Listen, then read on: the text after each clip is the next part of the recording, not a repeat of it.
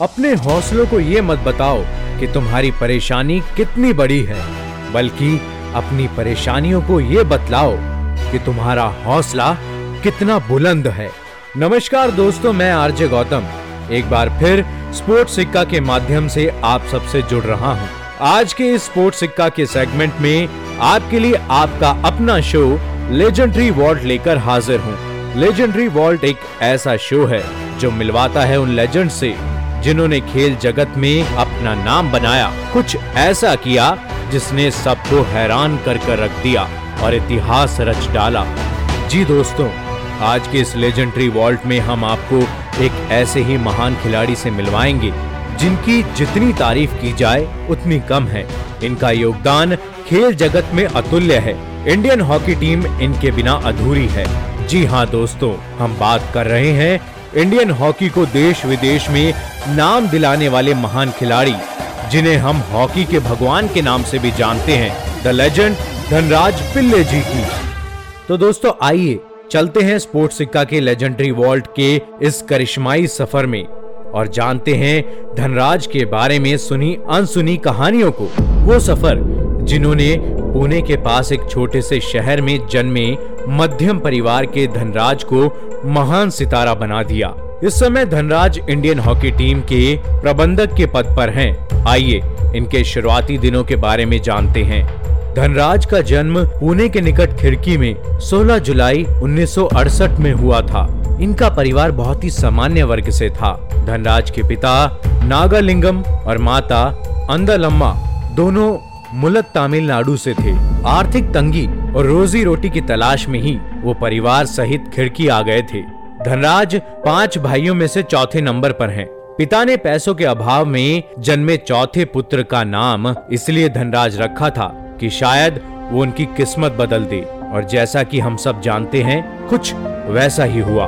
धनराज का बचपन ordnance factory staff colony में बीता। उनके पिता यहाँ ग्राउंड्समैन के तौर पर एक छोटे से पद पे काम करते थे। परिवार बड़ा और कमाने वाला केवल एक। सीमित आय के कारण धनराज का परिवार सुख सुविधाओं के अभाव में था। धनराज जब छोटे थे, तभी से उनका रुझान हॉकी की तरफ़ हुआ। हॉकी इस समय सबसे लोकप्रिय खेल था भारत में। वे अपने चारों भाइयों और कॉलोनी में रह रहे अन्य बच्चों के साथ धूल भरे ग्राउंड में टूटी हॉकी स्टिक, लकड़ियों और फेंकी हुई बॉल से खेला करते थे। उनकी माता अंदल अम्मा अभावों के होते हुए भी हमेशा उनका उत्साह बढ़ाती थी और उनको कुछ अच्छा करने के लिए हमेशा प्रोत्साहित करती थी। धनराज जब युवा हुए, तब उन्होंने हॉकी में अपना भविष्य बनाने का फैसला लिया। उनके भाई रमेश, जो कि मुंबई में रहते थे और मुंबई लीग में आईसीएफ के लिए खेलते थे, धनराज खिड़की छोड़ उनके पास जाकर रहने लगे। उनके भाई रमेश भारत की तरफ़ से अंतर्राष्ट्रीय मैचेस में हॉकी खेला करते थे। धनराज रमेश के मार्गदर्शन में एक द्रुत गति से आगे बढ़ते हुए स्ट्राइकर के रूप में उभरे। उनको अच्छा खेलते देख महिंद्रा एंड महिंद्रा ने मौका दिया अपने यहाँ ट्रेनिंग पाने का। वहाँ उन्हें महान कोच जोआकिम से ट्रेन होने का मौका मिला। शायद इसी मौके की तलाश भी थी धनराज को। वहाँ प्रशिक्षण लेते हुए उन्होंने हॉकी के नए गुर को सीखा। हौसलों से मिलता है सफलता का मुकाम। आसान नहीं है इस दुनिया में कमाना नाम। अंतर्राष्ट्रीय हॉकी में धनराज पिल्ले की शुरुआत उन्नीस सौ नवासी में नई दिल्ली में आयोजित ऑलविन एशिया कप में देश के प्रतिनिधित्व के साथ हुई। ये तो बस शुरुआत थी। धनराज को मैदान में खेलता देख हर कोई अचंबे से उन्हें देखता रह जाता था। खुले घुंघराले बालों में हॉकी स्टिक हाथ में लिए उनकी ऊर्जा देखने लायक होती थी। बॉल उनके पास आते ही उनका एक ही लक्ष्य होता था, गोल करना। जब तक बॉल गोल में ना पहुँच जाए या ना पहुँचा दे, तब तक उन्हें चैन नहीं पड़ता था। जिस प्रकार क्रिकेट में सचिन का कोई सानी नहीं है, उसी प्रकार धनराज का कोई सानी नहीं है हॉकी में। धनराज का करियर दिसंबर उन्नीस सौ नवासी में शुरू हुआ, जो पूरे 15 साल तक चला, जो अपने आप में ही एक अद्भुत रिकॉर्ड है। इस दौरान इन्होंने 336 नेशनल इंटरनेशनल मैचेस खेले इस दौरान धनराज ने करीब 170 गोल दागे। हॉकी संघ इस बात की पुष्टि नहीं करता है क्योंकि उनके पास रिकॉर्ड नहीं है जनाब और शुरुआती गोलों का तो बिल्कुल भी नहीं। हॉकी संघ के अनुसार गोल का आंकड़ा 120 है जबकि धनराज के अनुसार 170 है। धनराज एकमात्र ऐसे खिलाड़ी हैं जिन्होंने चार ओलंपिक्स खेलों में 1982, 1986, 2000 और 2004 में और चार वर्ल्ड कप 1990, उन्नीस सौ चौरानवे उन्नीस सौ अठानवे और 2002 और चार चैंपियंस ट्रॉफी उन्नीस सौ पचानवे उन्नीस सौ छियानवे दो हज़ार दो और 2003 और चार एशियाई खेल 1990, उन्नीस सौ चौरानवे उन्नीस सौ अठानवे और 2002 में भाग लिया था। ये अपने आप में ही एक अद्भुत कीर्तिमान है। उनके करिश्माई खेल को देखकर उनके फ़ैन उन्हें गोल्डन बॉय के नाम से भी पुकारते हैं। धनराज के नाम सबसे ज़्यादा गोल बनाने का रिकॉर्ड आज करीब 20 साल बाद भी कायम है। भारत ने उनकी अगुवाई में एशियाई खेल उन्नीस सौ अठानवे और एशिया कप में जीत हासिल की। धनराज ने बैंकॉक खेल के दौरान सर्वाधिक गोल दागे और तो और उन्नीस सौ चौरानवे के विश्व कप में सिडनी वर्ल्ड 11 में शामिल होने वाले एकमात्र इंडियन खिलाड़ी भी साबित हुए। धनराज पिल्ले के साथ विवाद भी काफ़ी जुड़े रहते थे।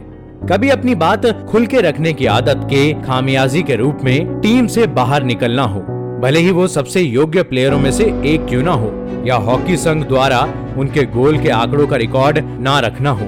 कई बार इस प्रतिभाशाली सितारे को इन कारणों से विवाद झेलना पड़ा। उन्होंने कई बार हॉकी प्रबंधन के खिलाफ आवाज़ भी उठाई। उनका कहना था कि इस प्रकार के पक्षपात का असर उनके खेल पर पड़ता है और उनका मनोबल भी टूट सा जाता है। उन्नीस सौ अठानवे के एक मामले ने भी तब तूल पकड़ा, जब विदेशी दौरे में कम भत्ते की बात को उन्होंने उठाया था। धनराज पिले क्लब हॉकी में भी अपने योगदान के लिए माने जाते हैं। उन्होंने the Indiana Gymkhana, H C Lion, Abahani H T C Stuart Guard, kickers आदि में भाग भी लिया है। धनराज को साल उन्नीस में अर्जुन अवार्ड, उन्नीस सौ निन्यानवे में भारत के सर्वोच्च खेल पुरस्कार राजीव गांधी खेल रत्न से सम्मानित किया गया। साल 2000 में पद्मश्री प्रदान किया गया। छोटी कदकाठी और अपने लहराते लंबे बालों वाले ये सितारा अपने युग का सबसे प्रतिभाशाली खिलाड़ी रहा है। उन्होंने 2002 में एशियाई कप विजेता टीम की कैप्टनसी की और 2002 के चैंपियंस ट्रॉफी के दौरान सर्वश्रेष्ठ खिलाड़ी पुरस्कार से भी नवाजा गया है। 2017 में ईस्ट बंगाल क्लब की तरफ़ से भारत गौरव से भी उन्हें नवाजा जा चुका है। 2007 में उनकी बायोग्राफी भी आई थी, जिसका नाम था forgive me Amma, the life and the times of Dhanraj Pillay. Pillay वर्तमान में मुंबई में अपनी एक हॉकी एकेडमी शुरू करने का प्रयास कर रहे हैं और हमें आशा है कि जल्द ही वो इसमें भी सफल होंगे और इस देश में अपने जैसे और भी धनराज के सपने पूरे करेंगे। तो दोस्तों, आज आपने धनराज पिल्ले के बारे में जाना। धनराज की कहानी ऐसे सामान्य दर्जे के लड़के की कहानी है, जिसने गरीब घर से निकलकर भी कड़ी मेहनत और अपने कभी न हार मानने वाले जज्बे से अपना मुकाम हासिल किया। और खेल जगत में अपनी अलग ही पहचान बनाई और इनका यही कभी हार ना मानने वाला एटीट्यूड इन्हें बनाता है लेजेंडरी वर्ल्ड स्पोर्ट्स सिक्का इनके जज्बे को सलाम करता है और आशा करता है कि जल्द ही ये अपने सपनों को पूरा करें और हॉकी एकेडमी शुरू कर पाएँ। तो दोस्तों, ये था आज का स्पोर्ट्स सिक्का का सेगमेंट द लेजेंडरी वर्ल्ड उम्मीद है कि हर बार की तरह आज का सेगमेंट भी हमारे दर्शकों को काफ़ी पसंद आया होगा। धनराज पिल्ले के जीवन से जुड़ी बातें प्रेरणादायक और अनमोल भी हैं। उसी तरह, हमारे लिसनर्स भी हमारे लिए अनमोल हैं। अभी टाइम हो गया है मेरे जाने का R J Gautam signing off from sport सिक्का पर आप कहीं मत जाइएगा सुनते रहिए स्पोर्ट्स सिक्का, क्योंकि ये है स्पोर्ट्स का नया अड्डा